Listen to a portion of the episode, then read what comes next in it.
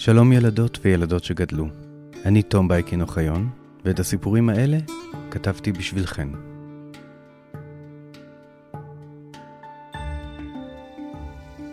לפני שנתחיל, הרבה אנשים שואלים אותנו כיצד הם יכולים לעזור לנו ביצירה שלנו.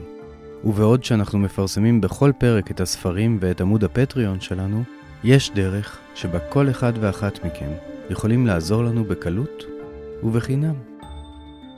אם אתם אוהבים את האגדות שלנו, פשוט ספרו עלינו לחבריכם. שום דבר לא משמח אותנו יותר מלשמוע על ילדים חדשים שמגלים את האגדות שלנו.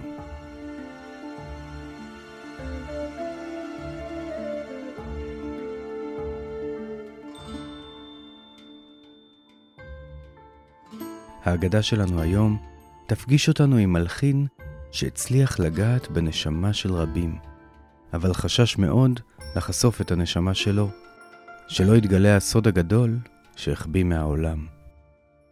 זהו הסיפור על הנשמה של צ'ייקובסקי.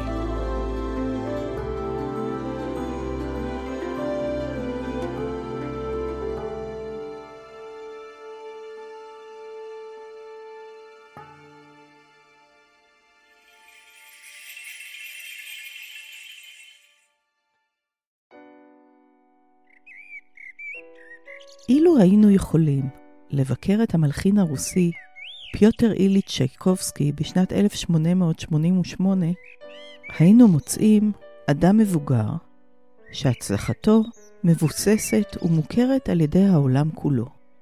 יושב במשרדו שבאחוזתו הגדולה כשהוא כותב את הסימפוניה החמישית שלו.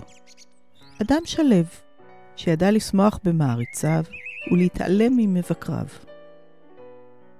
אילו היינו יכולים לבקר את צ'ייקובסקי באותה שנה, לא היה לנו כל מושג כמה קשה הייתה דרכו להצלחה, וכמה קשים היו חייו לאחר ההצלחה.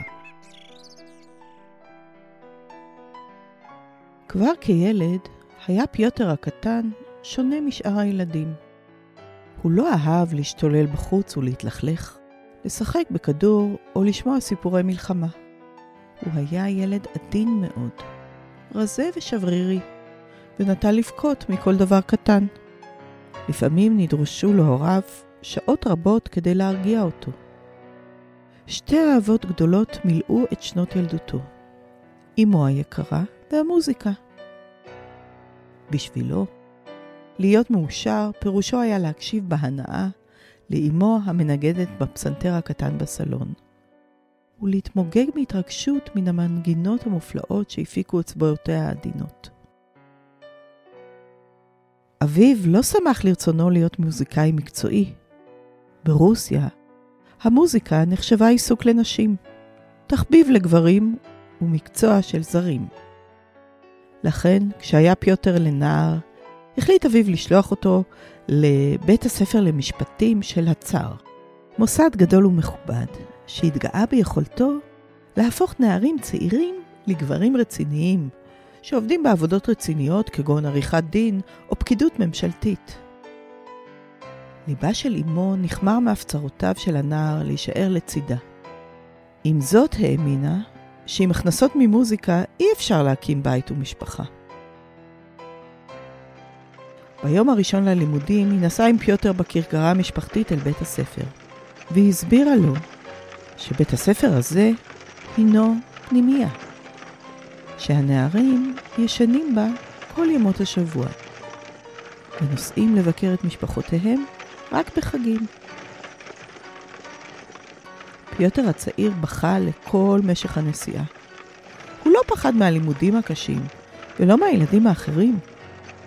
הוא פשוט לא רצה להיות רחוק מאימא לזמן רב כל כך. הם עמדו שעה ארוכה מחוץ לבית הספר, כשניסתה להסביר לו שזה הדבר הנכון בשבילו. אבל הוא לא היה מוכן לשמוע. אחרי שנשקה לו נשיקה אחרונה ועלתה על הכרכרה, ציוותה על הנהג להאיץ בסוסים. כשהביטה לאחור, ראתה את בנה מנסה לשווא לרוץ אחרי הכרכרה, כשהוא בוכה וקורא לה. זה היה היום העצוב בחיי שניהם.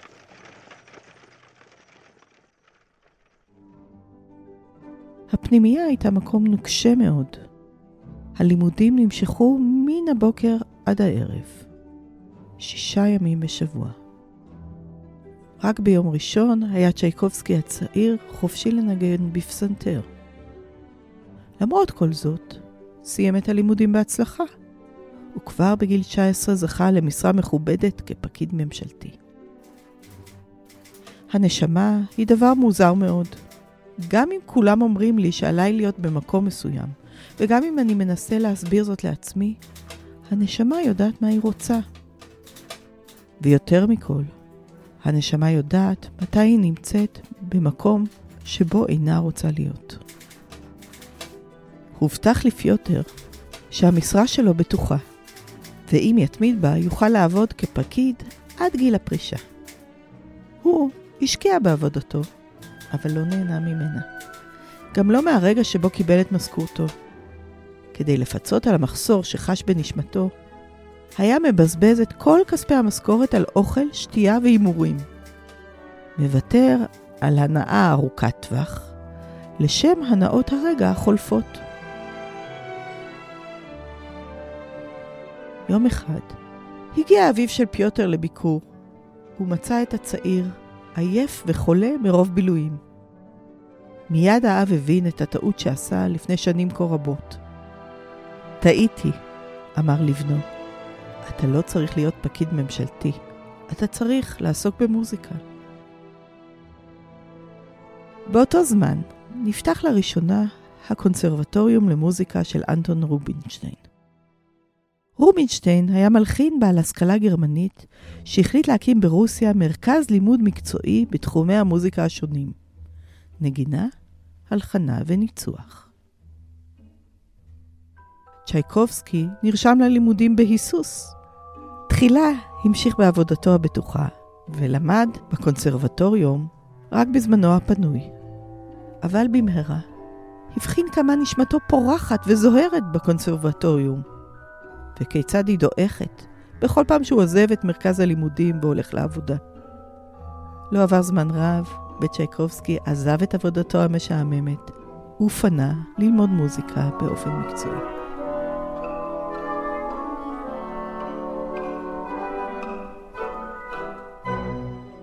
פיוטר סיים את לימודיו בהצטיינות ואף זכה לעבודה כמלחין מקצועי במוסקבה. דרכו להצלחה לא הייתה קלה. למרות שהקהל אהב אותו, המבקרים לא הרפו ממנו. אלה הרוסים אמרו שהוא מערבי מדי. אלה המערביים אמרו שהוא רוסי מדי. המבקרים המודרניים אמרו שהוא שמרני מדי. והשמרנים אמרו שהוא מודרני מדי. בקיצור, אף אחד לא היה מרוצה, ואם כך, כיצד יהיה צ'ייקובסקי עצמו מרוצה?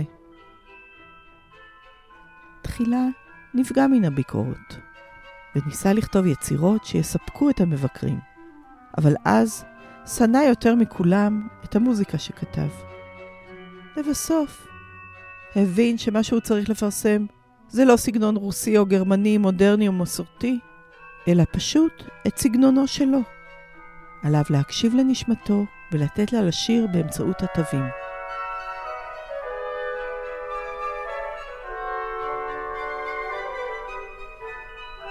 מן הרגע שבו החל לעשות כך, וכתב את המוזיקה שהרגיש בליבו, לא זאת בלבד שהלחין יצירות מופלאות שהוא עצמו אהב, אלא שהקהל והמבקרים שיבחו אותו מאוד. צ'ייקובסקי היה למלחין המצליח והידוע ביותר ברוסיה, ולמלחין הרוסי המפורסם בעולם. האם כל ההצלחה הזאת הפכה אותו למאושר? לא. ככל שהיה מפורסם יותר, כך החל לחשוש יותר שסודו יתגלה. היה זה סוד ששמר עמוק בליבו, וגילה רק לחבריו הקרובים ביותר. רוב הבחורים רוצים למצוא אישה, להתחתן, ולהפוך לגברים מכובדים שלובשים חליפה ולוחצים ידיים חזק. אבל צ'ייקובסקי לא היה כמותם. הוא לא רצה להתחתן ולא רצה אישה. במקום חליפות ונשים, צ'ייקובסקי אהב, בשקט, כשאף אחד לא ראה, ללבוס שמלות ולאהוב גברים. היום אנו יודעים שכל אחד מאיתנו נולד עם אהבה בליבו, ושלכל אחד זכות מלאה למצוא אהבה בעולם. יש גברים צעירים שאוהבים נשים צעירות, ונשים מבוגרות שאוהבות גברים צעירים. יש נשים רזות שאוהבות גברים שמנים, וגברים שמנים שאוהבים נשים עשירות, ויש גם נשים שאוהבות נשים, וגברים שאוהבים גברים. באהבה אין נכון ולא נכון.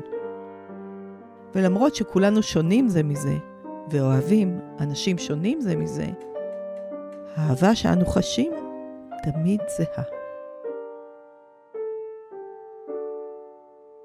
ברוסיה הצארית, למרות שהיו גברים שאוהבים גברים, אהבה כזאת נתפסה כדבר שיש להתבייש בו ולהסתיר אותו.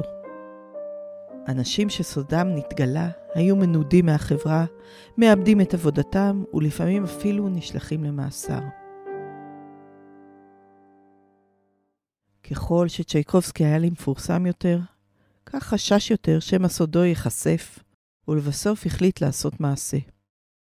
הוא כתב לאחיו, החלטתי להתחתן עם אישה. עדיין לא מצאתי אישה, אבל החלטתי להתחתן.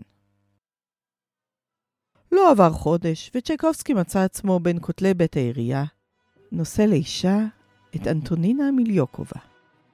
על מה שפגש כשהיה סטודנט ועקבה אחריו מאז, בהמתנה להזדמנות כזאת.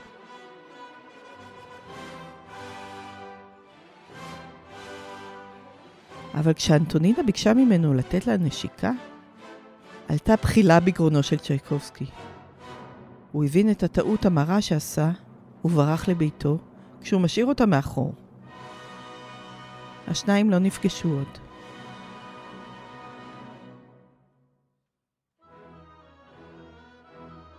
צ'ייקובסקי הבין סוף סוף את השיעור שחייו ניסו ללמד אותו, שהנשמה יודעת את מקומה. שכשם שאי אפשר לסגור מוזיקאי במשרד אפור, אי אפשר לגרום ללב לאהוב את מה שאינו אוהב. הוא הבין שאי אפשר לתקן את הנשמה, ושבעצם לא צריך. כך אנו מוצאים אותו בשנת 1888, רגוע ושלב, בבית האחוזה שלו, מטייל, מארח, מנגן ומלחין מוזיקה נפלאה. אחרי מסע ארוך וקשה, הוא זכה לאושר הגדול מכולם, להיות שלם עם עצמו. את התגלית הזו, צ'ייקובסקי לא התכוון להשאיר לעצמו בלבד. הרי כיצד להיות מאושר זו אחת השאלות הגדולות בעולם. וצ'ייקובסקי מצא את התשובה. אבל כיצד יספר זאת לכולם? אסביר זאת בשפתי שלי, חשב. בשפתה של הנשמה שלי. במוזיקה. הוא ישב והחל לכתוב את הסימפוניה החמישית שלו. שהנושא שלה היה הסוד שלו. אם תקשיבו לסימפוניה זאת, תשמעו כיצד היא מתחילה עצובה ומפחידה, והופכת לקשה ומסובכת. וכיצד, ככל שהיא מתקדמת, היא מתחילה להראות סימנים של תקווה, ולבסוף, אפילו ניצחון ושמחה.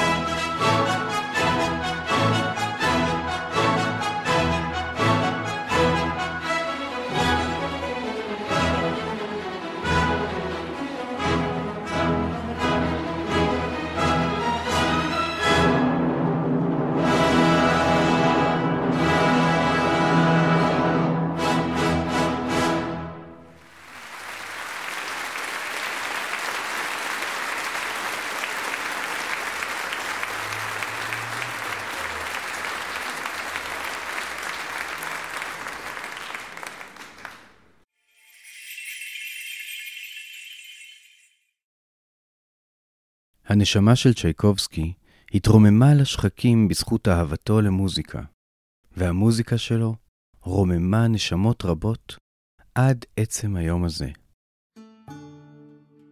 מכל האומנויות והסגנונות, ציור, פיסול, מוזיקה ומחול, איזו אומנות מרוממת את הנשמה שלכם?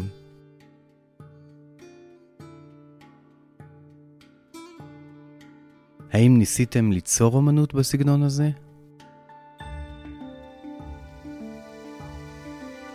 אם כן, נשמח אם תשלחו לנו צילומים שלה לדף הפייסבוק של אגדות אמיתיות. שכן, אחרי עונה שלמה שבה אתם שומעים את האומנות שלנו, נשמח לראות את האומנות שלכם. תודה רבה לכולכם שהצטרפתם אלינו לעונה הרביעית של אגדות אמיתיות. בהזדמנות הזו, רציתי להודות לאולפני שלג על השירות המושלם וההקלטה האיכותית, ולהוצאת פנק על הבמה המכובדת שהאגדות שלי מקבלות אצלם. לקריינים שלנו רן בנימין וכרמית ירון, על כל השעות הרבות של הקלטות והקלטות חוזרות, וגם לקרייניות החירום שלנו, אולגה ואריה בייקין אוחיון, שהתגייסו במהירות למשימה. וכמובן, לכל הילדות והילדות שגדלו, ולכל הילדים והילדים שגדלו, על הזמן היקר שנתתם לנו. נתראה בעונה הבאה. מלבד האגדה הזו, עוד אגדות שהיו באמת תוכלו למצוא בפודקאסט שלנו. אם אהבתן את האגדה ואתן רוצות לתמוך ביצירה שלנו, נשמח אם תתמכו בנו בדף הפטריון של אגדות אמיתיות. התומכות זוכות לשמוע את האגדות לפני כולם, וגם לתכנים מיוחדים. הקישור לפטריון מופיע בתיאור הפרק. אם נשארתן עם טעם של עוד, שני הכרכים של סדרת הספרים שלנו, עם 60 אגדות נפלאות, נמצאים באתר הוצאת פנק. לכבוד העונה, אם תזינו את קוד הקופון עונה 4, תזכו להנחה.